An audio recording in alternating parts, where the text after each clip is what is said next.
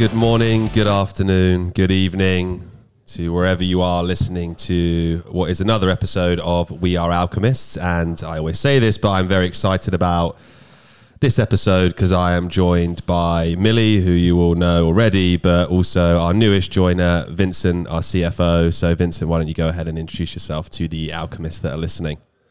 Hi, thank you very much for uh, giving me this opportunity.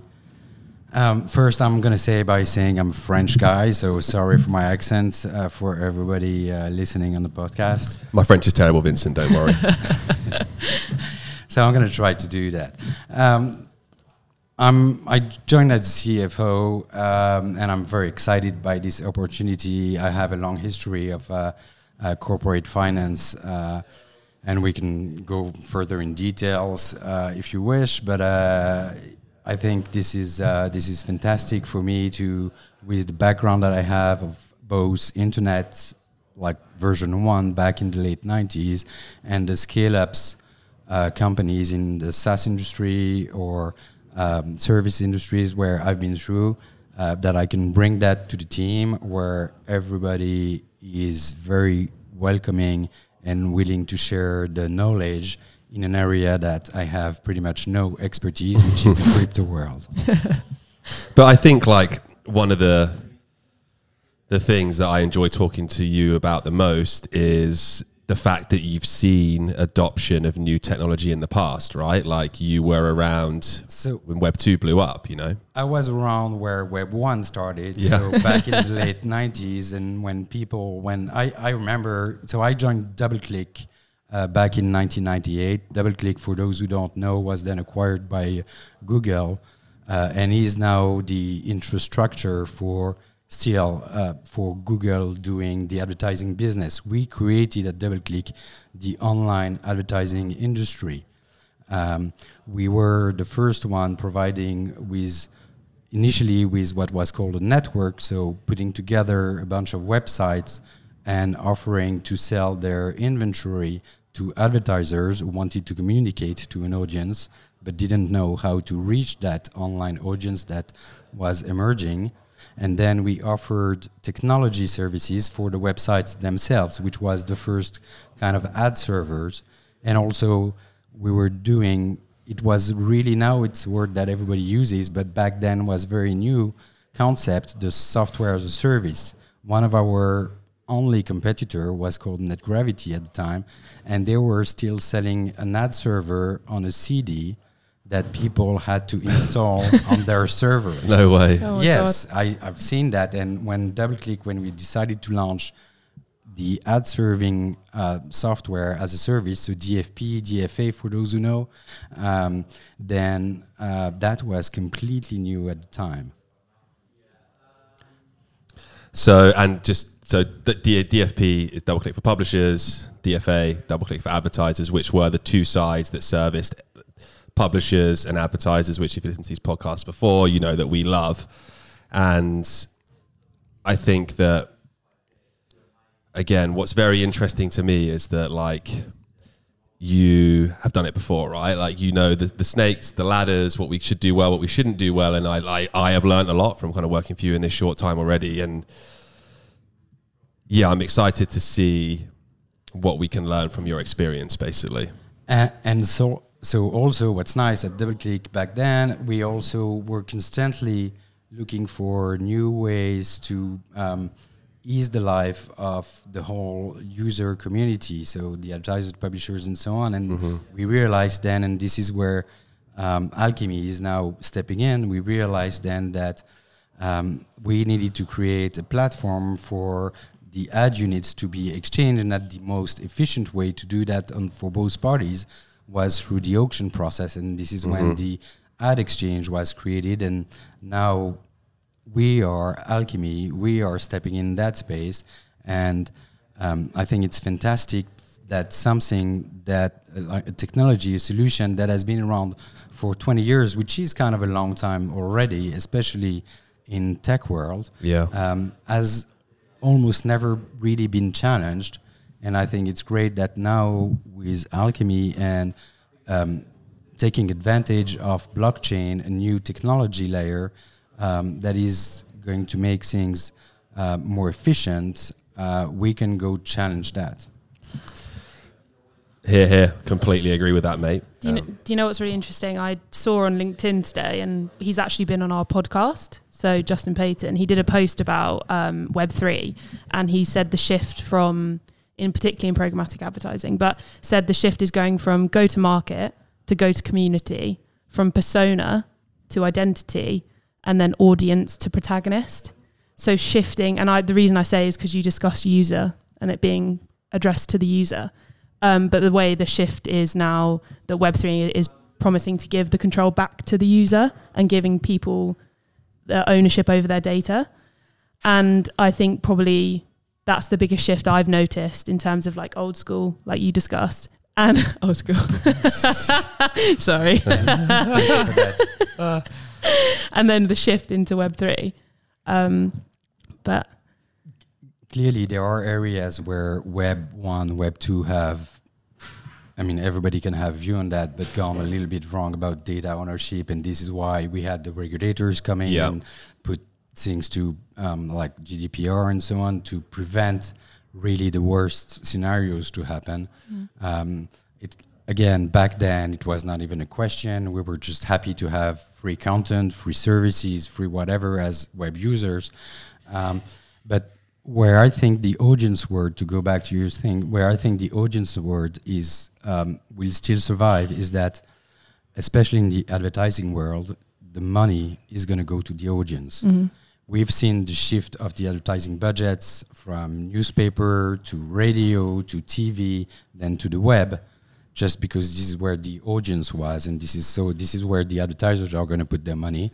And one day, if it's not happening already, the audience is being more or now then after the web you have the social networks and so on but then it's going to be the metaverse the you yeah. know mm-hmm. uh, fortnite and whatever uh, wherever people are going to spend time wherever there will be an audience then there will be advertising money flowing through mm-hmm. and part of the missions i think that we have and we should have we're going to have after bridging the gap between web 2 and web 3 with the technology is also to be able to be the infrastructure for Web3 ad unit serving to make sure that whenever the audience is there and whenever the advertising money flows into the Web3 environments, the metaverses and whatever you want to call them, that we can also provide the infrastructure for that, just like DoubleClick 20 years ago was the infrastructure 25 years ago uh, was the infrastructure yeah that's a long time ago sorry. Uh, i'm old. Um, experienced. Experienced. Uh, just like uh, seasoned. Yeah. Just like a like, fine wine you know just as they like say. a fine french wine. Yeah exactly. Uh, but um, um, I don't know. You lost me now. well, I think we were we were talking about moving on. So, like, after double click where did you go next? So after DoubleClick, I went to a company that uh, is called Toluna. We um, and something that DoubleClick, Toluna, Alchemy have in common is for me as an individual, it's crucial that I have this kind of what I call the frontier symptom. Yeah. That I don't know what is behind the hills. I nobody has set foot on that planet or whatever. Toluna, we what we did is. Um, on the market research uh, industry, we moved that from a traditional like calls and these kind of things to online surveys. Mm-hmm. Again, that was back in 2005. Um, at that time, the the online was not there yet, and we uh, adopted also Web two. We were early adopters of Web two uh, techniques, I'm going to say, where we started to do self-generated poll, um, and and so we, uh, as a company, it was a fantastic place to be. Uh, we were, I joined the company, uh, and it was 25 people. We had just listed on the AIM market, and within four years, we grew from 25 to 800 employees through organic growth and through acquisitions at the end, we had offices from Australia to the East Coast in the US. I remember days like waking up at 6:30 to do um, to be on the phone with an advisor in Australia and then finishing my day at 10 p.m. to be on the phone with my team on the East Coast. Uh, it was very, very difficult days, but a fantastic experience. And again, I loved the fact that we were building, we were scaling. Um, as we were listed, we had some constraints. Obviously, was, we could not do just anything, and it was very good experience for me in terms of learnings um, in many many areas, like creating legal entities all over the place, mm-hmm. managing the books for all of these entities, making sure that we're compliant everywhere, and organizing all the processes, um, doing a secondary offer um, as we had to finance an acquisition um, towards uh, in 2009 um, when uh, actually this just to let you know this shows this acquisition shows that in every crisis or whatever there are also opportunities. Totally yeah. And mm-hmm. every time the market is down or whatever people here in the podcast if they are crypto buyers or whatever traders uh, they know that. But uh, we in if you for those who remember or who have read in history books in 2008 there was a big liquidity crisis on mm-hmm. the markets and um, one of our one of the um, the players in in the industry was and, and there, there, were several businesses but they were bought over by Microsoft mm-hmm. and Microsoft wanted to get rid of the uh, the business that was very specific to market research they had organized for it to be bought over by an LBO fund, but with the liquidity issue, the LBO fund just stopped the deal. Mm-hmm. And therefore, we had a chance to buy over that business with a massive discount. Mm-hmm. And that allowed us to have a massive footprint in the US market as a French based company, yep. even though we were listed in the AIM. Um, but that, that example that just shows that you, even though you always need to know where you want to go, there are always opportunities that are created even when the weather is bad. Totally. I think there's, um, it's, it's interesting you mentioned that. I've seen on LinkedIn and in articles that in 2008 the FT actually took out a billboard and it was a, a billboard that had had all the ads scraped off of it and then just in the top right hand corner was like this is the mistake that every company is going to make which can be seen as a little bit facetious. You know, like if you have the choice between cutting marketing spend and keeping employees, there's obviously an obvious answer to that. But I think it is very interesting that if we are moving towards a recession of sorts again, like Alchemy in particular, we're offering a significantly more cost effective way to advertise. So mm-hmm. you don't have to make that difficult decision anymore. It's like you're still going to get good value for money from your advertising if you work with Alchemy because you're not wasting that money in fees. You're seeing more data. So the advertising is actually more effective and it's an easier, more defendable cost on your P&L, right? And I think actually when you talk about this stuff is that I don't think innovation happens when things are going well a lot of the time. And I think a really unique example is I know during lockdown there was a lot of train stations there was um, vending machines, and obviously those vending machines weren't being used. So this bloke went and bought loads of these vending machines when no one else wanted them. And then as people were coming back to work and they needed a mask at the station because it was a legal requirement to get on the train, he filled the vending machines full of face masks and he made a fortune from it. And that is innovation coming from mm. a challenging period of time, which is kind of what we saw in conversations we've had um, in Cannes and stuff like that. Um, people are needing to innovate in order to meet their new budgets, etc. When when you're not in a crisis, you're kind of business as usual mode, mm-hmm. and when you're in business as usual, it's just business as usual. Mm. You renew the contract. Yes, there is some pressure. You have a CFO who says you need to reduce your budget or whatever all, all the time. But generally speaking, it's kind of you repeat doing things. And this is a when you have some pressure on the economy, this is also a great time for new business. Mm. If you think about it, back I'm thinking about DoubleClick now again, but in the mid 90s 97 something like that there was also kind of a real estate crisis. And that created pressure and it disturbed things. So we had and we have the same now we have a combination of both um, a, i'm going to say a disturbed environment mm-hmm. economically speaking plus a massive techni- technical or technological innovation And when you have these two together, that people are willing to change, and there is an offer of a change, then you have a massive opportunity to uh, move forward and, and, and kind of create a new wave. Yeah, there's um I was reading about this yesterday. There's a there's a paradox called the beta region paradox, right? Which is if something isn't very bad, people are very willing to spend a long time in that situation, which is like kind of passable, and you become like comfortably numb to it. So like, um, you move into a flat, there's mold on the ceiling. You know it's not good, but it's not affecting you every single day. If you moved into a flat and there was a hole in the ceiling, so that rain was coming through, it wasn't secure, you would immediately change that situation very, very quickly.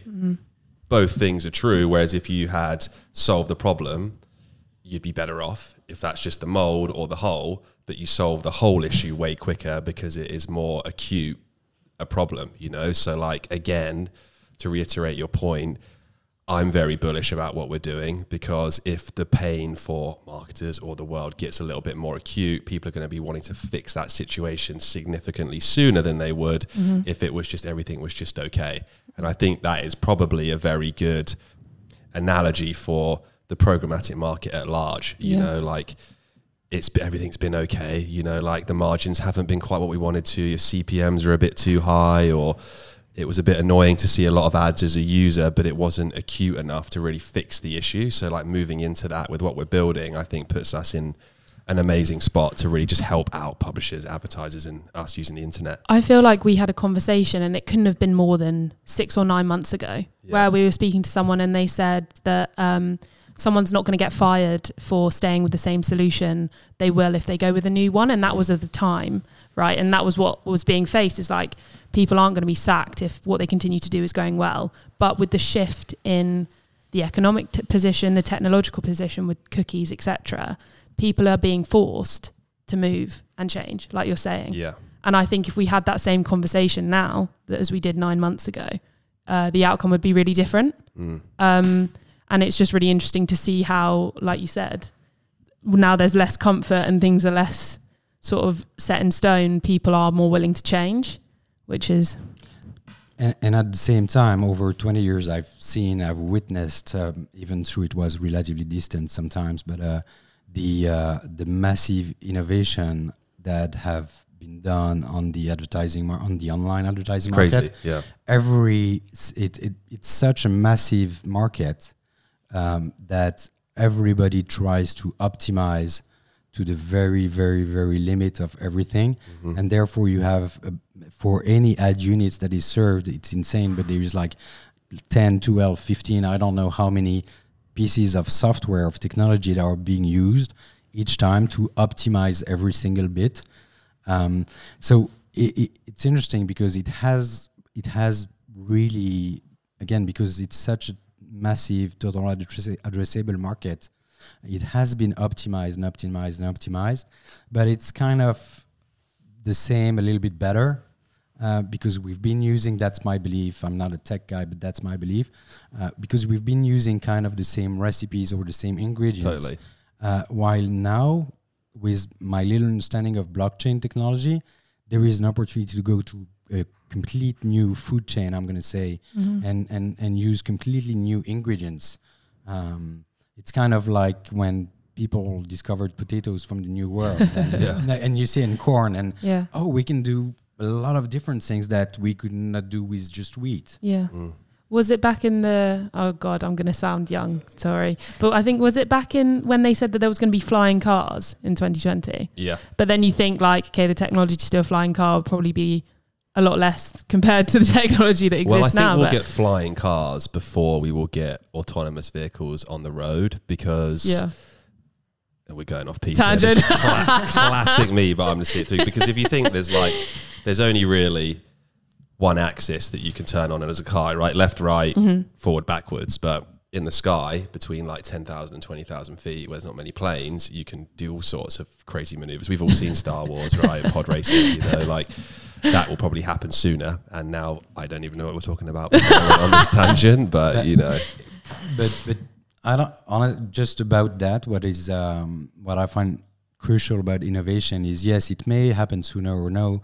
I do believe that the technology for flying cars is existing. We could do that, but it's a matter of market. Sorry, sorry to just be a CFO and a finance That's what guy. we want you for, Damn mate. it. but but the um, the innovations, globally speaking, yes, there will be cool stuff and whatever. But generally speaking, the innovations will be executed on where there is money, Yeah. where there is a market, where there are people who are will say, okay, it's worth me investing, not spending, um, uh, investing a hundred dollars, ten thousand, whatever it is, to get that piece because that will improve my business. I will get a return on investment. I'm sorry for being a little narrow-minded on this one, just but but this is this is how businesses have been run for Yeah. centuries now. Yeah. Um, and, and I do believe that yes, there is innovation for cool stuff, and and there are things that matter way more than money, clearly, and um, and things like healthcare, for example, is not does, what I'm saying does not apply to healthcare to the way I hope healthcare should be as a French guy. Uh, uh, but um, but the innovations will go and will be delivered where there is the money.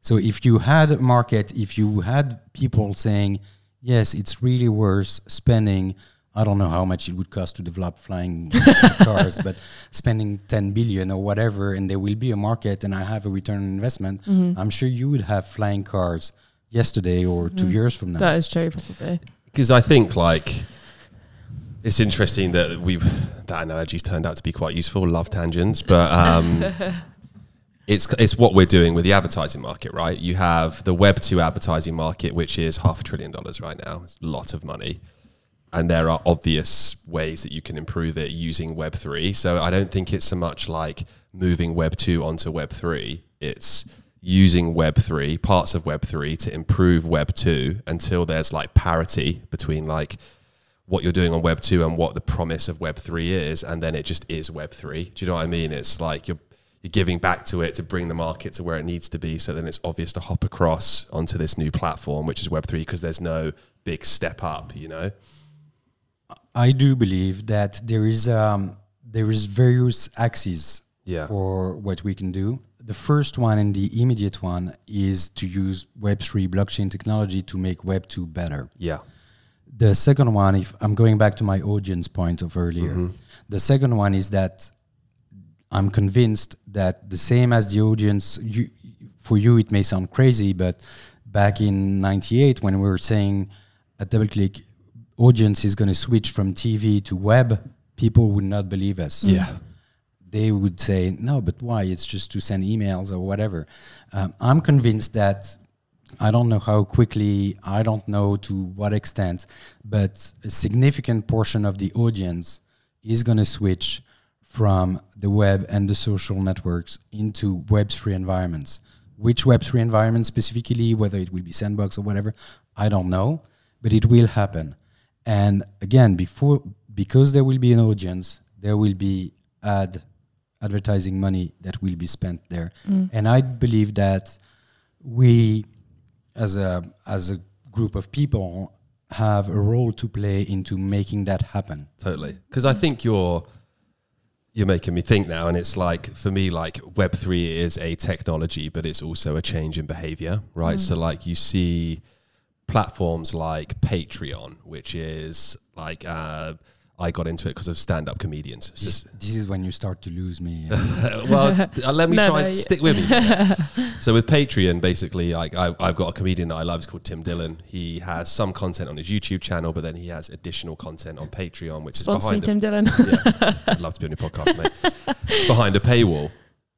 And that means that when you're paying behind his paywall, he's not going to get taken down by YouTube for swearing. He can kind of talk about what he wants to because the people that are listening to it mm. get who he is. So, like, there is this kind of value exchange is that I think what he says is funny. I want to hear Tim Dillon as if I was in his audience at a show. I will pay five dollars a month to listen to that, and, And- that to me is a very Web three behavior. It's like and they don't they do that you pay and then uh, you also get access to like their merch Yeah, and stuff like that which that, yeah. also exists with a web three in a web 3 construction but in a sense people are doing that transaction totally. that's completely mirrored in a web 3 transaction but there's just potentially more what people view as more bar- barriers to entry but they're actually doing it Yeah, it's like y- you're, people are prepared to spend money on things that they deem valuable, not just because like for me like some of the social platforms allowed us to all become very lazy you know like i used to have to go to five websites to read content and now it's just one app. And i think that really stopped you being a your own curator of content. You kind of pass that off to an algorithm somewhere. So like bringing back that ownership is kind of one of the premises of web3 right? You own stuff online whether that's whether you just choosing content today on patreon and in the future it'll be choosing whatever it is you want to own an nft ownership data you name it using these web3 rails it's like the, the behavior you're starting to see it already like these early adopters they don't even know they're web3 yet per se but you can kind of see it in the way that people are changing their behaviors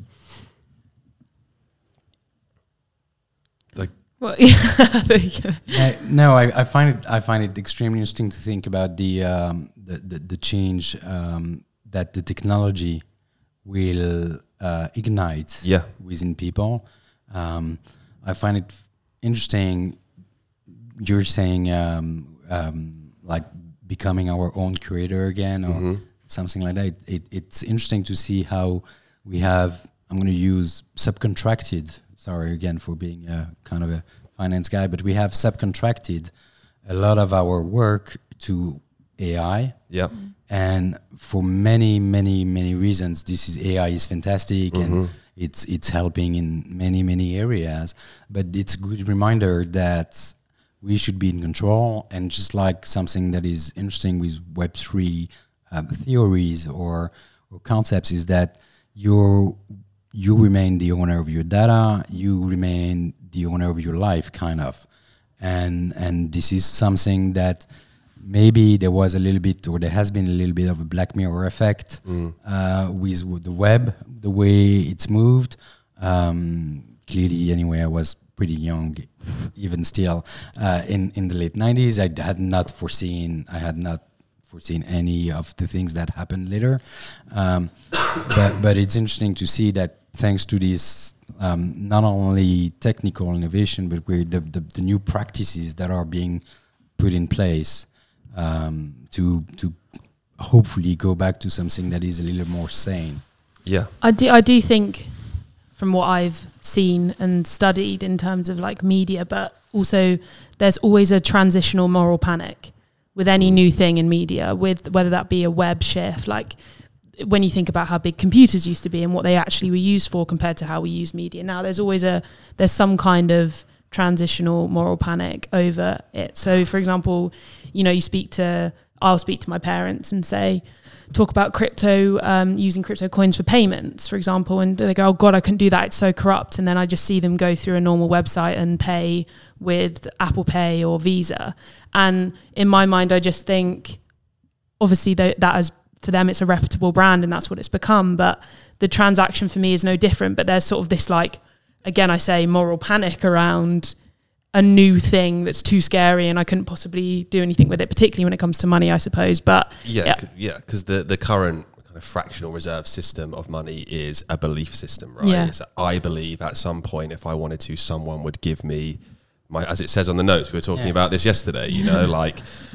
I, the bearer of this note is owed five pounds of what? You know, like it used to be the gold standard where you could go trade it for your little tiny bit of gold, but like that is now a belief system. So when mm. there is something that challenges that existing belief system, people do react in a different way. It can be good, can be bad. It's just like how strong is your conviction, the courage of your conviction in an alternative system to what currently exists today. And I think that is something that is very true of everyone that works at Alchemy is that you might not be an expert in DeFi liquidity protocols and how you swap from X to Y, but we all fundamentally believe that there is an alternative system to the existing one that can improve upon the existing one and ultimately replace it, right? That is why we are in the crypto and blockchain space because we are partly all of us contrarian to some degree. And like that is the difference to me. It's like, are you prepared to have your belief system challenged? If yes, great.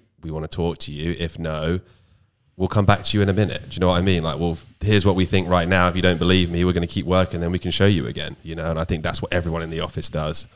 Yeah, two things to complement that is the the I told you about the uh, my my need, my urge to be in a company that is on the frontier that you don't know what's going to happen on the other side of hill. I realized that because I've I I've witnessed myself doing that kind of not consciously, but now you know if you keep repeating doing the same things, then you know it's part of your behavior and it's part of your personality. So I, I, I know it's part of me, and I do believe sincerely that it's part of pretty much every individual in the team. Um, and the other uh, thing that you meant, you kind of touched, is um, the prove me wrong Yeah. concept. That is one of the values that you presented me. Um, and I, I love that in team is that we are willing to be and ready to be challenged in a in a I'm not sure I'm going to use the proper English term, in a, good willing way.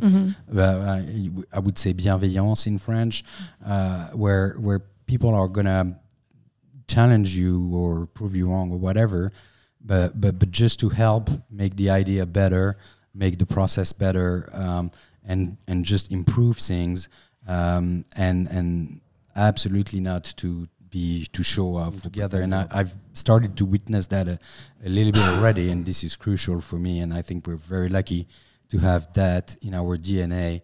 Um, as a company and maybe it's because we are in that world of you know we want to prove wrong to other players not to be cocky or um, can i use that word yeah, Yeah, yeah, You swear if you want, mate. yeah.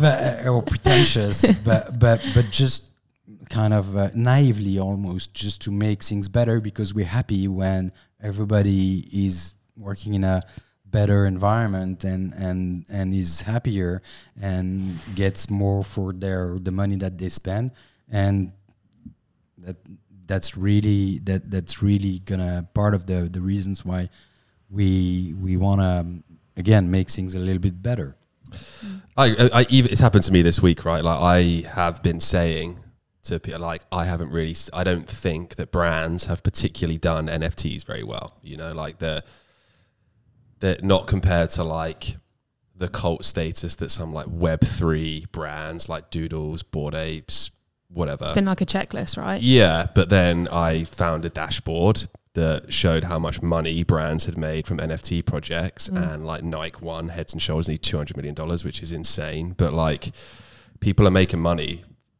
Not people, brands are making money from creating NFTs. So that just like proved me wrong. And I'm like, okay, cool, let's just double down. You know, like that Yeah. makes a lot of sense to me now. I was facetiously saying it's because no, no one's tweeting about these that they're crap. Basically, that's just not true. You know, like the first iteration of them maybe hasn't been great, but they are still proving to be profitable to these businesses. So why wouldn't we now want to? Okay, okay, how, what can we do in that space now? You know, like And I think you, I think I kind of get where you're coming from in a sense that I think what you don't recognize is when you look at a lot of Web three um, NFT projects, there's a lot of delivery that goes into it. So in terms of like, you do see a lot of noise, you do see a lot of them promoting themselves, particularly on Twitter, and you're likely in the crypto NFT atmosphere. But I do think what the the bonus that they had, IG like I, i.e. like Nike, etc.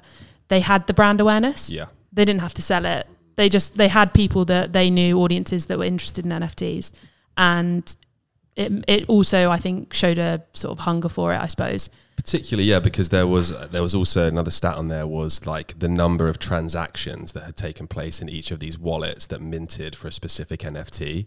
And I was actually very surprised by the number of first time transactions Yeah. in these wallets as a mint, which means that this is a net new user that has done nothing in crypto except for mint a Nike NFT, which is adoption. You Mm. That's know, that's no other way of putting it. That is just straight up adoption for people that wouldn't have done it had it not been Nike. Yeah. So and it's and pretty cool. Millie, you mentioned the word audience, so I think it's fantastic, really fantastic, if the audience of these big, large consumer brands mm. is leveraged to move people from outside to inside the Web three mm.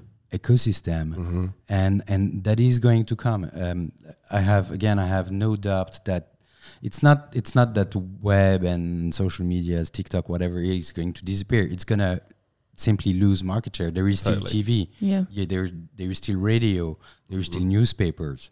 All of that, the the, the media's have been added up, piled up one on top of the other. So it's going to be another uh, um, piece of audience. And one of the reason why there is still room to grow, that's I'm I'm taking that a little little far, okay, but uh, is because there has been, I believe, there has been so much productivity gain um, Yeah. in our day to day lives uh, that we have spare time, and as human beings, we cannot just sit around and look at a spot on the wall. We Yeah. need we need something a little bit more. Yeah, yeah, yeah. Um, and and I do believe that there are there is going to be more productivity gains that are going to come. We're going to have more spare time, um, and and we need to use that, and that's going to create audience. To just to um, image my point a little further, um, I don't know. Uh, a thousand years ago, if you wanted to have lunch, you needed to, you know, either go hunting for half a day, or Yeah. no, but I'm serious. yeah, yeah, yeah. You needed to go in the woods to cut woods uh, and so on, and just having food was kind of a full time job. Yeah. yeah. Right now, you need to have lunch. You go to whatever app you want to use. You put in your credit card. Fifteen minutes later, or maybe less, you get something that is delivered that you can eat. It- It's even like Gorillas, how their promise is that I think it was Gorillas or um, Getir, which was um, that they could deliver groceries quicker to you than you you actually going to the shop Yeah. and collecting them yourself. And if they didn't, you got a code for uh, money off. That's how, that's how over efficient our life. and do you know what? This is like this is where my mind blows a little bit. Like this is why I think WALL-E is literally like a prediction of the future because like I don't know if you saw those new nuclear cruise liners that fly in the air. They No. look like the spaceships from, from Buy n Large Oh, from really? WALL-E, yeah, and then also like what is like the food being delivered very quickly. You end up on the ship just kind of laying in your and become round bed, blobs. yeah, Yeah. and you get fed your milkshake. It's got everything in it, you know, Oh, and that's it's Huel. Right? We digress. It's- We yeah. digress. but but to the the WALL-E, the way I see that, uh, Yeah. I exactly see what what you refer to. When when you were talking about curated content, Yeah. I for me this is an analogy of also to go a little bit further on that WALL-E movie. I don't know what the intention was, but my underst- one of the understandings that I had was that the uh, what they are fed is also kind of the information flow Yeah. that we are fed through curated content and becoming lazy. Mm-hmm. This is why I believe that I don't know how it is in the UK, but in France, they insisted to keep teaching philosophy to kids who are 17, 18 years yeah, old. Okay, yeah. And I think this is crucial. I'm, I'm we're going very far from I, alchemy, but that's okay. I hope. Yeah. Uh, but I think it is crucial that um, we we keep teaching this ability to the kids and to the generation to be able to think on their own and to be critical, Totally. not in a mean way. Again, kind of what I said about being a, a goodwilling and caring and, and uh, way, but to be able to criticize and have a personal view on things and not just be fed shit. Sorry, Yeah. Yeah, you're right. Uh, Um, uh, whether it's food shit like that you eat or or thinking shit that Yeah. you don't digest because you you become lazy. Mm-hmm. It's it's like so. Yeah, one of the values is like go find five reasons why your idea is wrong, mm-hmm. and if you can, it probably is wrong. But mm-hmm. if you actually diligently go and find five reasons why it's wrong, and you can't find them, you probably know you're onto something good because the opposite's not true. If you have a good idea and you try and find five reasons why it's right, that's why some people think the Earth's flat. Do you know what I Yeah. mean? Like you, can, you can make it up so it makes sense, but like when they're presented with something critical, yeah. that is difficult to just do as a human being. It's quite unnatural, but yeah, it's something that we strive to do pretty much every single day. With Yeah. everything we do is just just go out and try and prove yourself wrong and be quite surprised at the results. Hence how we've come to this philosoph- philosoph- philosophical conversation. Yeah, exactly. Got there in the you end. know? Um, so yeah, I think to to round off our point, we're very excited that Vincent's joined us. He's a CFO and a philosopher, Yeah, so we're available for blessed. lessons, He's, yeah. really creating something from nothing, as we do at Alchemy. You know, so. Thanks for joining, Vincent. We're looking forward to working with you in the future, and thank you to everyone for listening. Yeah, cheers. Thank you. Bye. Bye.